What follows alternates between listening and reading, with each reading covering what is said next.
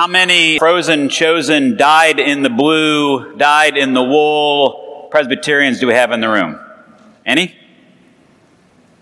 Got a few? All right, here's the question What is the chief end, and forgive the anachronism, of man?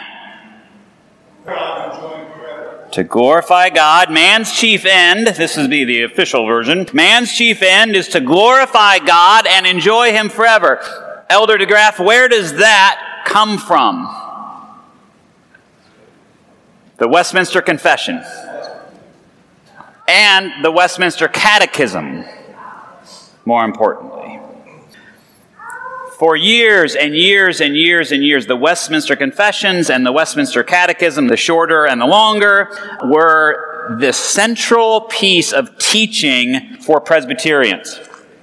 If you were a Presbyterian, if you were raised in a Presbyterian church and you came to the time of confirmation, you were going to memorize large swaths of the Westminster Catechism.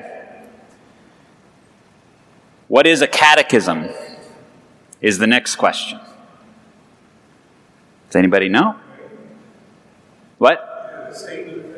Well, it is a statement of faith. It takes statements of faith and it puts it into a question and answer format, generally.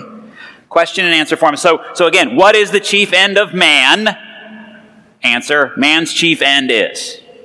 Question and answer format. Oftentimes it goes through basic doctrine of the faith. It goes through things like the Apostles' Creed, the Lord's Prayer, the Ten Commandments. And it's basically a way for you and I to learn the doctrine of the faith or the basic tenets of the faith. This goes back to very early Christianity. And there was a document apparently that circulated, and I don't want you to think about a document like, you know, a white paper, as we might call them today. This was not something that they pulled up on their computer, sent in an email to everybody in the world.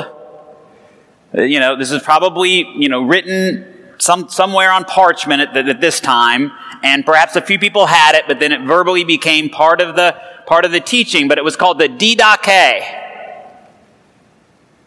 What is that? Does that sound like the Didache? It's, it's about teaching. And it's called the teaching of the 12 apostles. And the Didache has, in the first section, well, I just love this. The first section is called the two ways.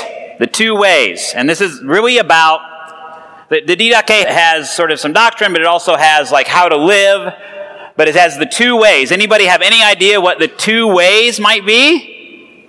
They're big. There's the way of death, and there's the way of life. So we're not messing around here with, you know, just some lighthearted doctrine. This is like, here's what it is for people who follow Jesus there's a way of life and there's a way of death. So, we Christians come by this doctrine thing pretty honestly. Even though I, I, you will hear me preach and you will hear me say all the time that in the beginning of Christianity, of people following Jesus, it was a way of being. It was a way of living and that the doctrine comes later. Jesus doesn't leave behind any writings that we know of of his own. He leaves behind these teachings and he really doesn't leave behind any, any sort of systematic doctrine. Now, we might talk about the Sermon on the Mount, beginning with Matthew chapter 5 through a, bunch of chapters. It's a great place to start if you want to know the content of Jesus' teaching. Uh, but he doesn't leave behind any doctrine. But for whatever reason, I think because we come out of Judaism, Jesus was a Jewish male. He was a teacher of the faith, a rabbi. Think about that. They had teachers, not just priests. Like lots of religions have priests.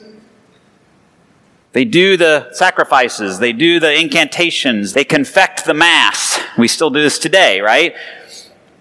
But in Judaism, you had You had scribes, people who kept things down. You had teachers of the law. You had rabbis. You had, it was very important in the Jewish faith that people learned the faith in a particular way. Learned who God was, what it was about, how to be a faithful Jewish person. A lot about how to live your life. So we come by this honestly, and I think really that for us as Christians then, we double down on doctrine. Like if you're a Buddhist, or if you, if you engage with Buddhism, especially in the West today, generally what you don't do is you don't go to a class where they teach you about Buddhism. They don't, they don't necessarily teach you about the pillars. They don't teach you about, they might teach you who Buddha was, that sort of thing. But what they do is they say, here is a cushion. Sit in this way and breathe. We're going to do that for a few hours. Good luck. Then we'll talk about what comes up. It's very much a way of teaching a practice first, then the content, in a sense, comes later.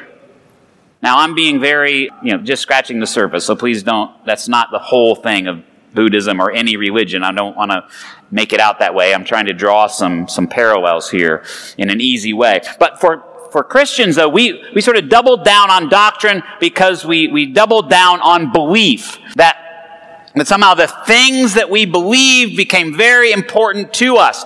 And I would argue that at different times, especially after Constantine made Christianity the law of the land and the religion of the land, that checking off the beliefs in your head became much more important than how you actually lived.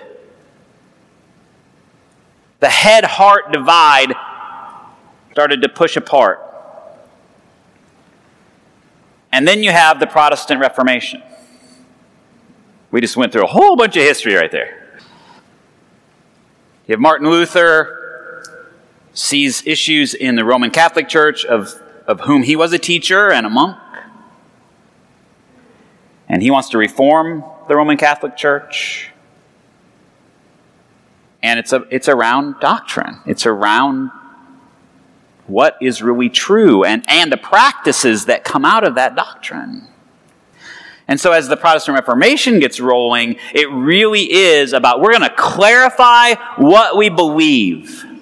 And we are going to make that incredibly clear. That's why we get these things called these confessions the Westminster Confession, the Helvetic Confession, the blah, blah, blah confession. We've got a bunch of them. We have now a book of confessions in the Presbyterian Church USA. It's about that thick. It's awesome, but it's a lot. And in some ways, we, we got so focused on doctrine, in my opinion, that we, in some ways, lost. It, we made it easy to say, well, I believe all this stuff. That means I'm good. And what I need to do is I just need to get I need to get Christy to believe those same things, and then that makes me even even gooder. Right? Or I can I believe these things, and so I'm so I'm good. I don't need to tell anybody else. And I don't need to necessarily, I'm going to try to, I'm going to live my life according to these principles maybe, but I'm not going to tell anybody about it. I'm not going to, I'm not going to say why I do that. I'm just going to, have this in the background. That's why Presbyterians often get called the frozen chosen because we're super quiet. And I would argue super judgmental about other Christians because, you know, we've got our doctrine figured out. We do it right. We're super smart. I mean, we require a lot of education to become a Presbyterian minister. I mean, it's still a master's degree, it's, it's years of study, it's, you know, it is what it is. And we believe in that because we believe God gave us a mind to discern things. And today things are changing. Again, if you would please out yourselves as lifelong Presbyterians again, or those who, who are primarily raised in, in, the church again. Would you raise your hand? I'm not one of them. I'm going to raise my hand though. So look, there's just there's just a few of you, right? In this Presbyterian church. So I mean, I know we've got some recovering Catholics. Yeah, we got some. Yeah, there you are. I see you. I see that hand. I'm I'm guessing we got some. You know, well, we got some Bad Baptists. Yeah, here we are. Hello. I, I see that hand. See that hand. Uh huh. We've got some tardy Methodists. Yeah, I see you. I see you. Yeah, I mean, we've got, we probably have some people who are like, eh, right? Never really was raised in a faith or tangentially or whatever, right? So, so as the pastor of the church, as the as the as I'm supposed to be the teaching elder, the primary teacher, I I've been I've been concerned a little bit about over my 18, 19 years here that that one of the things that I have not done a very good job of is, in a sense, sort of helping you, helping us deal with the doctrine. Because the doctrine can be really off-putting, to be honest with you. Because sometimes it feels very archaic even this that we're going to use, this is not a product of our denomination. This is a product of another, of a different group of people. It's called the New City Catechism. I like it because it has 52 questions and answers. 52 means how many weeks? One year. It really works nicely for a sermon sort of series thing. Pastors like these kind of things. I think that's why they did it. But I will tell you, and I encourage you, if you want to get a copy of this, we put a link in the email. There's also an app, which is free. So you can have the whole content of this, the devotional piece of it, the whole thing free on your phone. So you can do that once a week, read through it, whatever, let it challenge you, or every day read through it, that same one for the week, and read through it. But I will tell you, there are no women writers in this book.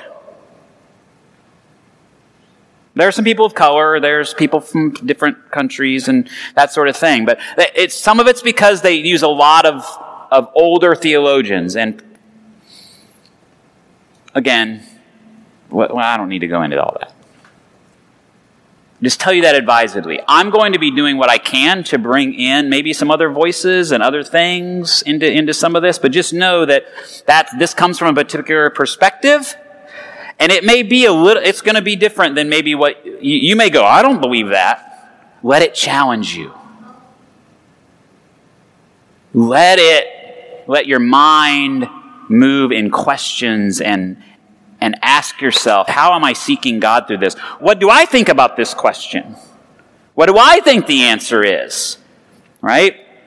And so I want you to know this before I get into because we have this is as as this comedian I was watching last night. This is all prelude, people. I'm not even I'm, I'm not even to the main event yet. When Jesus was asked this question, I want to hear you say the answer if you know it. What's the greatest commandment? Love the Lord your God with all your heart, your mind, your soul, your strength, and love your neighbor as yourself. Love is not a doctrine. It's everything. Because we believe that God is love. So I'm going to remind us of that every, every time I preach. Because love is not this ooey gooey soft thing that we make it out to be in the rom coms. Right? It is, it is hard nosed, hard edged. If you really love someone or love something or love a community, it will be the most heartbreaking, beautiful thing that you will ever do. Loving God is the same way. It's not an easy path, especially in the Christian faith, because as we'll see today, it comes right in the face of our culture and the things that we are taught from day one that are important in our culture. Love is not a doctrine, it's everything. So here's the first question. Easy one, right? Easy one. What is our only hope in life and death? Easy question. Here's the answer that we are not our own, but belong, body and soul, both in life and death, to God and to our Savior, Jesus, and I'll put this in there, the Christ. I will use that more often than not. Jesus Christ, people get confused because they think Christ is Jesus' last name.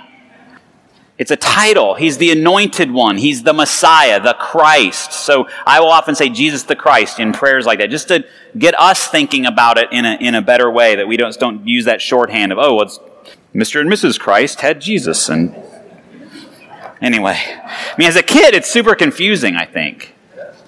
As an adult, it's even more confusing sometimes. So, that we are not our own, but belong, body and soul, both in life and death, to God and our Savior, Jesus the Christ. The Romans passage that, that I read is a good biblical background for that, right? For none of us lives to himself, and none of us dies to himself. Again, they're using a different version of the Bible, which is not inclusive. For if we live, we live to the Lord, and if we die, we die to the Lord. So then, whether we live or whether we die, we are the Lord's. John Calvin, and this is, I'm pulling from this document, so as you go through these devotions, you can see John Calvin, fa- really the, the sort of the father of the Reformed faith in terms of where it goes with Presbyterians. Let me back this up. Presbyterians comes from a Greek word, presbyteros, which means elders. We, we believe that elders leave the church. That's why I'm often called a teaching elder. That's why the, the other elders that are elected and ordained to serve on our session are called ruling elders presbyteros, Presbyterian. It's, a, it's the way we govern the church. We are, we are part of the Reformed theology family. John Calvin writes this We are not our own. Let us therefore not set it as our goal to seek what is expedient for us. Huh. Seems kind of un American. Almost. I, mean, I joke. Let us not set it as our goal to seek what is expedient for us. We are God's. Let all the parts accordingly strive toward God as our only lawful goal. For as consulting our self interest, I love John Calvin in this way, is the pestilence that most effectively leads to our destruction. Way of life, way of death. All the way back to the Didache almost. For as consulting our self interest is the pestilence that most effectively leads to our destruction. Tim Keller, who's one of the editors of this, a pretty famous Presbyterian pastor in the, in the country. The basic principle then is this, that we are not to live to please ourselves. That's not what Burger King says. They say, I get it my way. Oh, maybe this maybe this following Jesus stuff and the way that we begin to understand it doctrinally, maybe it's a little more challenging than what we have been led to believe. And there are definitely, definitely ways of preaching and teaching in our country and in our world today that would lead you to believe that following Jesus is about getting all of your needs met. It's about getting your wildest dreams to come true. If you just pray hard enough, and you know, if, if you'll just send me a $100, I'm, it's going to come back to you a hundredfold. I just know it will. I'll even send you a prayer shawl. About 63 emails a day asking you for another dollar so that I can, you know, it'll come back to you tenfold. And, you know, all, all, this sort of thing. We call that prosperity gospel, just so you know. But, but anyway, there are ways of doing it that, has, that where we've twisted the Christian faith and so our reformed understanding of this is very, it is, it looks at our ego, it looks at, it looks at our mind, it looks at our brokenness very seriously and takes it very seriously. It really believes that we are almost not to be trusted with ourselves. And that when we trust in Christ and we begin to have this new life, we can do greater things than even Christ can do. So let this challenge you. We are, Tim Keller again, we are not to determine for ourselves what is right or wrong, but rely wholly on God's Word. Stop putting ourselves first. Put what pleases God and what loves our neighbor first. Why? Because we are saved by grace because we are saved by grace. Now, I'll just tell you when he says, yeah, but rely wholly on God's word. Like, you know, read the Bible lately? There's, there's not much in there about what investments I should make in the stock market.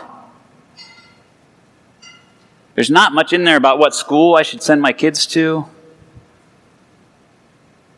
Rely wholly on God's word. I, I mean, I, I love our Reformed theology and our Reformed way of focusing on God's word as, in some ways, and Jesus as God's word, the living word of God, as the beginning and end of things. And I believe that we have to have, this is a good reform thought, we have to have a community to be able to discern the right and wrong. We have to have a community to discern what is right and wrong. Because I'll, I'll be really honest, I can read the Bible and I can discern, and I can come up with things that are not helpful to other people. Even, as we might, Martin Luther would say, even at our best. So, so I want this to challenge you. What is our only hope in life and death? That we are not our own, but belong body and soul, both in life and death, to God and to our Savior, Jesus the Christ, because He has saved us by grace through His love. And love is not a doctrine. It's the only thing. And so, we're just getting started. We got 51 more weeks. I'm super excited for this, and I hope this challenges you. I hope we get some discussions going about the New City Catechism. I hope this drives you back into God's Word. I, I hope that it challenges you in a way that opens you up to considering what is it that I, that I believe? Because we are a community, this community of Westminster, we are a community that believes that believes that God has brought us together not because we have the absolute right doctrine. We are together because Jesus brought us together to be on a path of seeking how to love and to serve God and our neighbor and ourselves all together in love. May this teaching bless you and challenge you, and may it bring you closer to Jesus our Christ. Amen.